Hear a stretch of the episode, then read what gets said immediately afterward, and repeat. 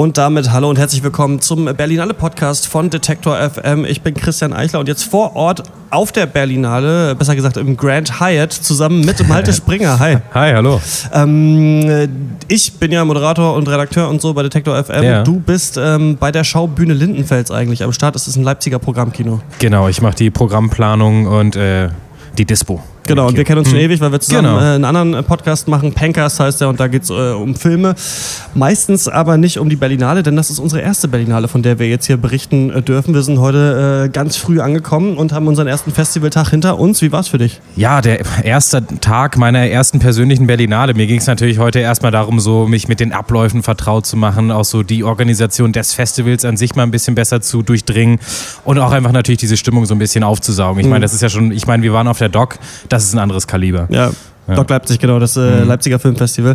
Ähm, ja, ich finde es total super und ich äh, bin auch schon wieder total äh, im Festival-Modus, so wie als wir ja. ähm, äh, mit Detektor FM auf der Frankfurter Buchmesse waren, auch überall hinrennen, man hat Interviews, mhm. man rennt irgendwie von Film A zu Film B und sowas. Ich finde es total geil und ähm, freue mich total auf jeden Fall hier zu sein. Und wir wollen natürlich über die Filme sprechen, die wir gesehen haben. Wir hangeln uns gerade so ein bisschen am Wettbewerb einfach entlang mhm. und ähm, genau, geben Überblick, was man davon gesehen haben sollte. Wir nehmen das jetzt abends nach unserem ersten Tag auf. Der Podcast kann dann aber erst am nächsten Tag erscheinen, wenn das Embargo gefallen ist für ja. die Filme, denn das äh, fällt dann immer mit der öffentlichen Weltpremiere, nicht mit der Presseverführung, in der ich zum Beispiel bei einigen Filmen saß. Und ähm, ich würde sagen, wir fangen direkt mal an mit Transit. Das ist der neue Film von Christian Petzold und das war der erste deutsche Beitrag auf dieser Berlinale im Wettbewerb. Und im Film geht es um Georg, gespielt von Frank Rogowski. Den kennt man ja vielleicht noch aus Love Stakes und Victoria. Mhm. Und der lebt im von deutschen Truppen besetzten Paris. Die beginnen die Stadt langsam ethnisch zu säubern und er muss fliehen. Und ähm, wir wissen eigentlich nicht genau, warum er fliehen muss. Wir wissen nur, dass die Deutschen irgendwie die Deutschen jagen. Vielleicht ist er ein Jude, keine Ahnung. Und warum das erstmal für den Zuschauer so vage bleibt, ist, weil der Film nicht in der Vergangenheit spielt. Es sind zwar einige Charaktere, wie zum Beispiel Seefahrer, später in Marseille, so ein bisschen altmodisch gekleidet, aber ansonsten läuft Georg durch das Frankreich der Jetztzeit inklusive Graffitis, Burgerläden, Boutiquen.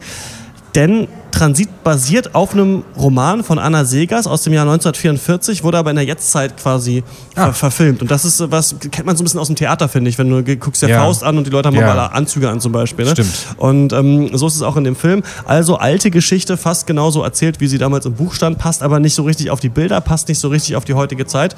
Und im Film geht es darum, dass Georg dann per Zufall eigentlich an die Ausreiseunterlagen eines Schriftstellers kommt nach Marseille flieht, sich dann dort als dieser ausgibt und quasi weiß, er äh, kommt auf dem Schiff nach Mexiko in die Freiheit. Und der ganze Film spielt eigentlich in Marseille, in dieser schwülen Stadt zwischen Weinflaschen, Kneipen, Hotelzimmern, Konsulatsbüros. Mhm. Und Georg trifft da eben so ganz viele komische Gesellen, die alle geflüchtete Deutsche sind. Zum Beispiel so einen kauzigen Arzt, eine Frau, die zwei Hunde nach Amerika bringen soll mhm. und auch ähm, die Frau eines verstorbenen Freundes und auch ihren kleinen Sohn. Und ich kann dir auf jeden Fall sagen, dass dieser Film eine ganz eigene Stimmung aufbaut und mich hat das ganz stark an so magischen Realismus, zum Beispiel von Bolaño oder auch an Camus oder Hemingway erinnert. Weißt du, so ja, Romane, ja. wo die Leute hängen so rum in so Städten und da fällt einem natürlich sofort ein Film ein, Casablanca. Und das ist ja, ja auch so, ne? Da warten die Leute ja auch darauf, endlich äh, abhauen zu können. Und ähm, ja, was dieser Film Transit auch äh, gemein hat mit Casablanca, ist, dass alle auf der Flucht sind, aber irgendwie alle äh, trotzdem alle Zeit der Welt haben, weil sie ja. nur warten können. Und das ist eigentlich ganz interessant. Wie viel wird geraucht? Wäre dann für mich die wichtigste Frage, wenn du Relativ sagst, es ist wenig, ja. Ah, ich hätte gedacht, es gibt schade. aber auch einen Barkeep und das Interessante ah, ja, ist, dass ja. er eben auch aus dem Off die Geschichte erzählt und man weiß gar nicht so richtig äh, erst, wer er ist. Er tritt dann erst später in Erscheinung. Ja. Und ähm, toll am Film ist auf jeden Fall auch Franz Rogowski. Ich glaube, ich habe den Namen von ein bisschen falsch ausgesprochen. Ähm, dann gefallen mir gut die Sets, eben diese Idee, diese klassische Geschichte in die Jetztzeit zu verlegen und natürlich sind Flüchtlinge und Geflüchtete ja auch heutzutage ein großes Thema. Mhm. Und ähm, da hat auch Christian Petzold in der Pressekonferenz nach dem Film kein Blatt vor den Mund genommen und nochmal erklärt, worum es ihm jetzt genau mit dem Film geht. Also die Väter des Grundgesetzes haben den Asylparagraphen in unser Grundgesetz geschrieben aus der Erfahrung, die Anna, äh, die Anna Segers auch in Marseille gemacht hat dass wir, dass Leute festhängen, festhingen und umgekommen sind, nicht aufgenommen worden sind. Kein Land wollte sie haben. Sie sind dann in die Lager in den Pyrenäen gekommen und dort elendig krepiert oder haben sich umgebracht wie Walter Benjamin. Und diese, aus dieser Erfahrung ist im Grunde genommen unser Asylparagraf entstanden. Und heutzutage bei den heutigen Flüchtlingsströmen oder Flüchtlingen, die auf Deutschland äh, äh, zu, zukommen, wie, äh, wie ein Unwetter oder wie Friede, Friedemann oder wie der Orkan hieß, ja, reagieren wir damit, dass wir diesen Paragraphen beschneiden. Und das, finde ich, geht nicht. Das ist der politische Kommentar dazu. Danke. Das ist auf jeden Fall eine interessante Idee. Trotzdem bleibt diese Realität der Flucht dann auch ein bisschen blass in Transit. Mhm. Denn die Leute sind eben, so wie in Casablanca, sehr ruhig, ähm, treffen sich viel miteinander und ab und zu sieht man mal so eine Brutalität. Ich glaube, ein bisschen mehr Schock hätte dem Film sogar noch gut getan an manchen ja. Stellen. Toll ist auf jeden Fall die Szene, in der der Charakter von Franz Rogowski die letzte Seite zitieren soll, die er als Schriftsteller geschrieben hat. Und wir erinnern uns, er ist ja gar kein Schriftsteller, er gibt sich ja nur als einer aus. Ja. Und er sagt dann, er sagt dann, dass ein Mann stirbt und dann gesagt bekommt, äh, sie müssen in die Hölle, aber sie müssen hier erstmal warten und er wartet mehrere Tage und irgendwann kommt ein anderer Mann und sagt, ja, was machen Sie denn hier? Ja, ich warte auf die Hölle und dann sagt er, aber mein Herr, das ist die Hölle hier. Und dieses Warten, das eben so schrecklich ist und das eine ganz komische Zwischenwelt aufbaut, das ist ja. an dem Film äh, wirklich interessant. Und äh, deswegen lohnt er sich auf jeden Fall. Kommt dann in relativ naher Zukunft auch in die deutschen Kinos, also auf jeden Fall anschauen. Cool. Ja, mein persönlicher Eröffnungsfilm am Samstagnachmittag war Black 47 von Lance Daly.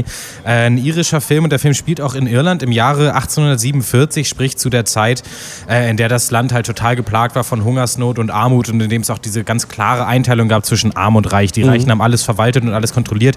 Und die Armen wurden einfach komplett alleine gelassen, um einfach nur so vor sich hin zu siechen und zu sterben quasi. Und der Protagonist ist äh, Martin Feeney. Ähm, er ist Deserteur. Er hat im Krieg gekämpft und kommt eben zurück nach Hause und sieht dieses Elend vor sich und äh, findet raus, dass seine eigentlich quasi seine komplette Familie auch Opfer dieses Elends geworden ist. Und wie das so oft ist mit so Menschen, die eben zu viel Leid erfahren, er ja, sind auf Rache und er geht dann auf einen wilden Rachefeldzug durch das mhm. Establishment, äh, von denen er denkt, dass sie dafür verantwortlich sind. Dabei wird aber wiederum selber auch äh, gejagt auf seinem Rachefeldzug eben von äh, Inspector Hannah, das äh, wird gespielt von Hugo Weaving, den eben das äh, Establishment dann wiederum auf ihn angesetzt hat. Also eine ganz lustige Dynamik. Ist quasi so ein klassischer Rachethriller, aber von einem historischen Gewand. Ja, der Film soweit ganz gefällig eigentlich. Ähm, ich hatte eine gute Zeit im Kino, allerdings mangelt es ihm so ein bisschen an Raffinesse einfach in verschiedenen äh, Ebenen. Also es wird sehr wenig, es werden sehr wenig so Zwischentöne erzeugt. Einfach, also ja, wie die Optik, die auch sehr schwarz-weiß ist, ist ja auch hier das Moralverständnis ist sehr schwarz-weiß und es ist eben gut gegen schlecht, arm gegen reich, arm rächt sich an reich und, mhm. äh, und auch die Hauptperson Fini ist eben so dieser personifizierte Racheengel, er ist ein Soldat mit fast übermenschlichen Fähigkeiten und alle seine Gegner sind eben so rumstolpernde, tumbe Idioten und das mhm. macht es eben alles recht plakativ und äh, an sich dieses Motiv eines Menschen, der eben so viel Elend erfährt und dem alles genommen wird und der dann keinen anderen Ausweg sieht, als eben Rache zu begehen, das ist ja ein klassisches Motiv. Ähm, was ich aber schade fand an dem Film war, dass das niemals so richtig ausgehandelt wird, warum mhm. er äh, jetzt so denkt, dass er das tun muss, sondern das wird eben einfach als gegeben hingenommen. Generell fehlt es dem Film so ein bisschen an Dialogen. Ähm, und stattdessen, dass das mal verhandelt wird, wird eben diese Auge um Auge Rache-Mentalität als was ganz Heroisches einfach dargestellt. Okay. Also er ist quasi der Held dieser Geschichte, weil er eben alle umbringt und dieses Umbringen ist dann immer auch in so Szenarien verpackt, die sehr so auf ja, so poetische Gerechtigkeit mhm. einfach gehen, also so ähm, ausgleichende Gerechtigkeit. Also der Richter, der ähm, entschieden hat, dass sein Bruder erhängt wird, wird selber erhängt und der Pachtherr, der sein Haus zum Schweinestall gemacht hat, wird geschlachtet etc. etc. Und ähm, das ist eben alles, wie wird schon gesagt, einfach sehr plakativ. Und das ist natürlich dann schön anzugucken, aber nicht so vielschichtig. Und ich glaube, so ein doppelter Boden hätte diesem Film eigentlich ganz gut zu Gesicht gestanden, denn zu so einem reinen Rache-Thriller, da fehlen ihm dann auch ein bisschen die Schauwerte und das Budget. Das merkt man oft, dass die Sets sehr spärlich nur sind und äh, auch in den in den aktiven, in den Kampfszenen dann auch sehr hektisch geschnitten wird, weil manche Sachen dann nicht gezeigt werden konnten. Genau, und diese historische Dimension, das wäre so mein Kritikpunkt, dann auch mein größter, ähm, verkommt dann einfach so zum Setting. Und genau diese historische Dimension war es ja eigentlich, die mehr im Mittelpunkt stehen sollte. So sieht das zumindest Lance Daly. Ich habe also versucht, ein bisschen Distanz zu wahren zu der aktuellen Politik, aber man kann sich da nicht komplett raushalten. Das ist alles miteinander verwoben. Man kann es nicht total voneinander trennen. Ich denke, die Hungersnot ist der Auslöser für eine neue Entwicklung des Nationalismus in Irland und war auch Beginn der katholischen Kirche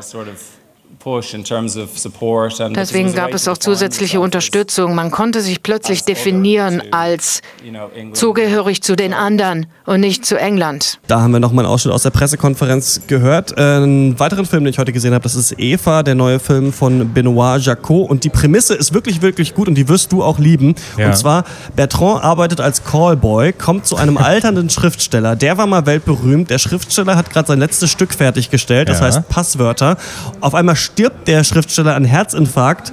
Bertrand hilft ihm nicht, stiehlt stattdessen den Laptop mit diesem Manuskript drauf. Schnitt, Bertrand ist weltberühmt, sein Stück Passwörter wird zum Kassenschlager ja. und sein Manager will aber natürlich, dass er bald was Neues abliefert. Ja. Problem, er kann überhaupt nicht schreiben. Stark. Das ist eine richtig geile Idee, finde ich. Cool, und er ja. lässt sich dann eben auf eine ja, sehr seltsame Beziehung ein zur Prostituierten, zur Prostituierten Eva, gespielt von Isabelle Huppert, die er zufällig kennenlernt, die ihn eigentlich auch irgendwie verachtet, denn er will es hinbekommen, dass sie sich in ihn verliebt oder das zumindest eben versuchen, das dann aufschreiben und das dann als Stück rausbringen. Was hältst du mhm. von dem Plan? Äh, ja, kann nur klappen. kann nur funktionieren. Ja. Ähm, der Film geht richtig gut los. Ich finde, die Handlung ist super interessant. Man fragt sich die ganze Zeit, was macht er darauf, was kommt am Ende? Und natürlich gibt es ja dieses Stück Passwörter und ich liebe das, wenn in Stücken es auch noch andere Stücke gibt. Ja. Ähm, man sich dann so fragt, okay, was könnten die Passwörter sein? Wie ist dieses Stück, was ich ja gar nicht ganz kenne, weil ich es nur in Auszügen immer kurz höre, zu deuten?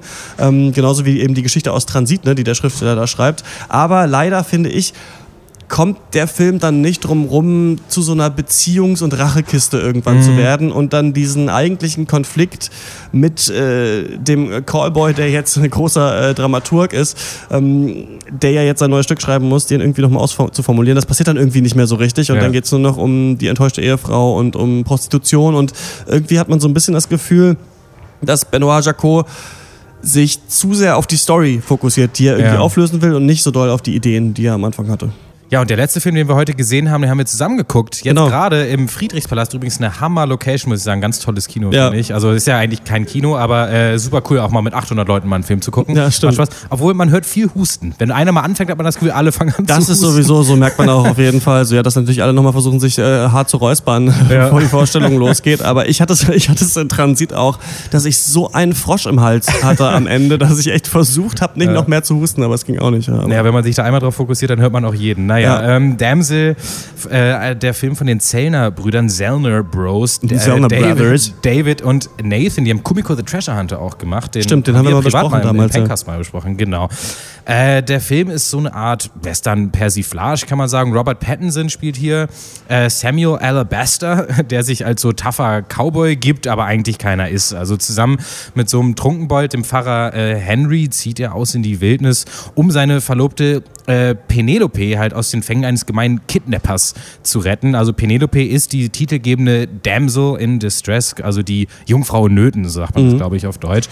Ähm, naja, zumindest denkt er, dass er das tut, denn äh, wie sich dann relativ schnell rausschneidet, hat Penelope halt eine etwas andere Sicht auf die Dinge. Ob sie denn überhaupt gerettet werden muss, das ist hier die Frage. Und vordergründig ähm, bietet der Film eben sehr viel Slapstick, es werden sehr viele Western-Tropes aufs Korn genommen. Hintergründig soll es aber auch um eben so Geschlechterrollen gehen, äh, beziehungsweise so um diese Selbstverständlichkeit, mit, mit der manche Menschen eben so durch die Welt gehen und andere Leute betrachten. Wie hat das für dich funktioniert?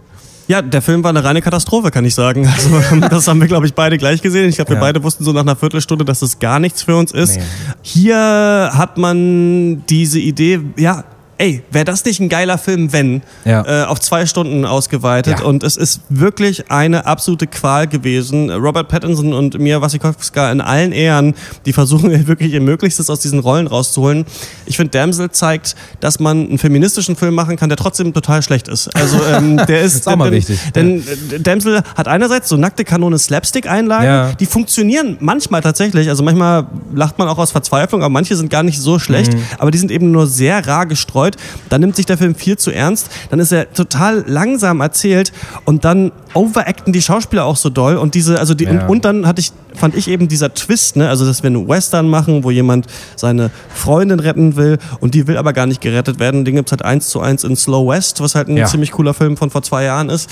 Und deswegen ist diese Message trotzdem nicht schlecht, aber die rettet den Film nicht. Nee, es ist natürlich immer schwierig, gerade bei Comedies, wenn man dann früh merkt, dass deine eigene Humorvorstellung hier eventuell nicht mehr zum Tragen ja. kommen wird. Ähm, trotzdem scheint er irgendeinen Nerv getroffen zu haben. Es wurde viel gelacht im Publikum, äh, vielleicht aber auch immer von denselben und es hat viel geheilt. Äh, ich persönlich fand es echt grausig unlustig. Einfach, ja. das muss man, da fängt's los und da, äh, da geht's los. äh, unausgereift und auch unfokussiert. Also so viel Redundanz auch in den Szenen. Es wird so ewig ausgespielt. Wir, hatten es vorhin kurz im Vorgespräch. Der Groschen ist längst gefallen und dann wird, geht die Szene aber noch ja. zwei Minuten. Und es fühlt sich nämlich echt für mich so an wie so eine Anekdote, die im Kern eigentlich ganz lustig sein könnte, aber die wird so lang ausgewälzt, dass die Pointe total verloren geht. Ja. Und wenn sie dann kommt, interessiert sie auch keinen mehr. Ja, es ist ganz interessant, dass eben äh, diese Frau wird ja von allen als Objekt gesehen, das ja. gerettet werden muss. Und das ist natürlich total interessant, auch gerade in der heutigen Debatte und so, dass es natürlich, natürlich vielen Frauen so geht, ne, dass m, hm, dann jemand einer Frau hilft und dann danach sagt, ja, aber hast du jetzt Bock mit mir zu knutschen oder so. Ne? Also dass sofort immer von Männern unterstellt wird, irgendwie so, die Frau ist hier zu meiner Belustigung oder da auf jeden Fall ist es ein Vorwurf, der in diesem Film durchkommt. Und was ich ganz cool finde, später gibt es ja noch einen Native American, der auch so ja. als Sehnsuchtsobjekt dann gesehen wird. Und das ja. ist alles ganz cool. Aber der ganze Film ist auch so schlecht geschrieben. Also ich habe wirklich, Leider, das, also die ganzen Lines sind alle so simpel, wirklich das Erste, was eingefallen ist, mhm. so, we were in love, we were so in love, him and me und so. Du denkst, also, du denkst so, wann, wann kommt mal irgendwas, ne? Wann kickt mich der Film? Aber ja. ja ähm. das Ding, wenn du eine reine Genre-Persiflage machen willst, zum Stile von Mel Brooks oder so vielleicht, dann brauchst du besseres Material. Ja. Ganz klar. Und dann brauchst du auch Schauspieler mit mehr komödiantischem Potenzial. Robert Pattinson hat mir hier noch am besten gefallen, hat ja. aber auch sehr äh, unbeständig in seiner Darbietung. Und wenn du dann so einen platthumorigen Film am Ende dann wirklich noch drehen willst in einen Sozialkommentar, dann musst du es irgendwie cleverer anstellen, weil das war wirklich auch wieder sehr, sehr aufgedrückt dann doch. Und vor allem, wie gesagt, man hatte schon viel zu früh verstanden und dann hat man das Gefühl, die letzte halbe Stunde ist dann noch so Schulterklopfen. Ja, ich, man muss früher aufstehen, wenn man so einen Film nach Hause ja, bringen will. Ja. Ganz ehrlich. Das ist jetzt so hier mein, mein Fazit zu Denzel. Ich habe mich sehr darauf gefreut. Ne, dachte, ja. feministischer Western mit Robert Pattinson, den ich auch total gern mag. Aber der war eine leichte Enttäuschung. Wir hoffen, dass der nächste Tag besser wird, äh, würde ja. ich sagen, Malte. Oder, nee, der, der, Tag war eigentlich ganz gut, aber dieser letzte Film war nicht so stark. Der Tag war super, die Filme haben bis jetzt noch Potenzial. Genau. Und dann ähm, hören wir uns hier wieder ähm, morgen. Gleiche Stelle, gleiche Welle aus dem Hyatt mit dem Berlinale Podcast von Detektor FM. Und ähm, genau, dann hören wir uns morgen wieder, Malte. Bis dann. Bis morgen. Ciao.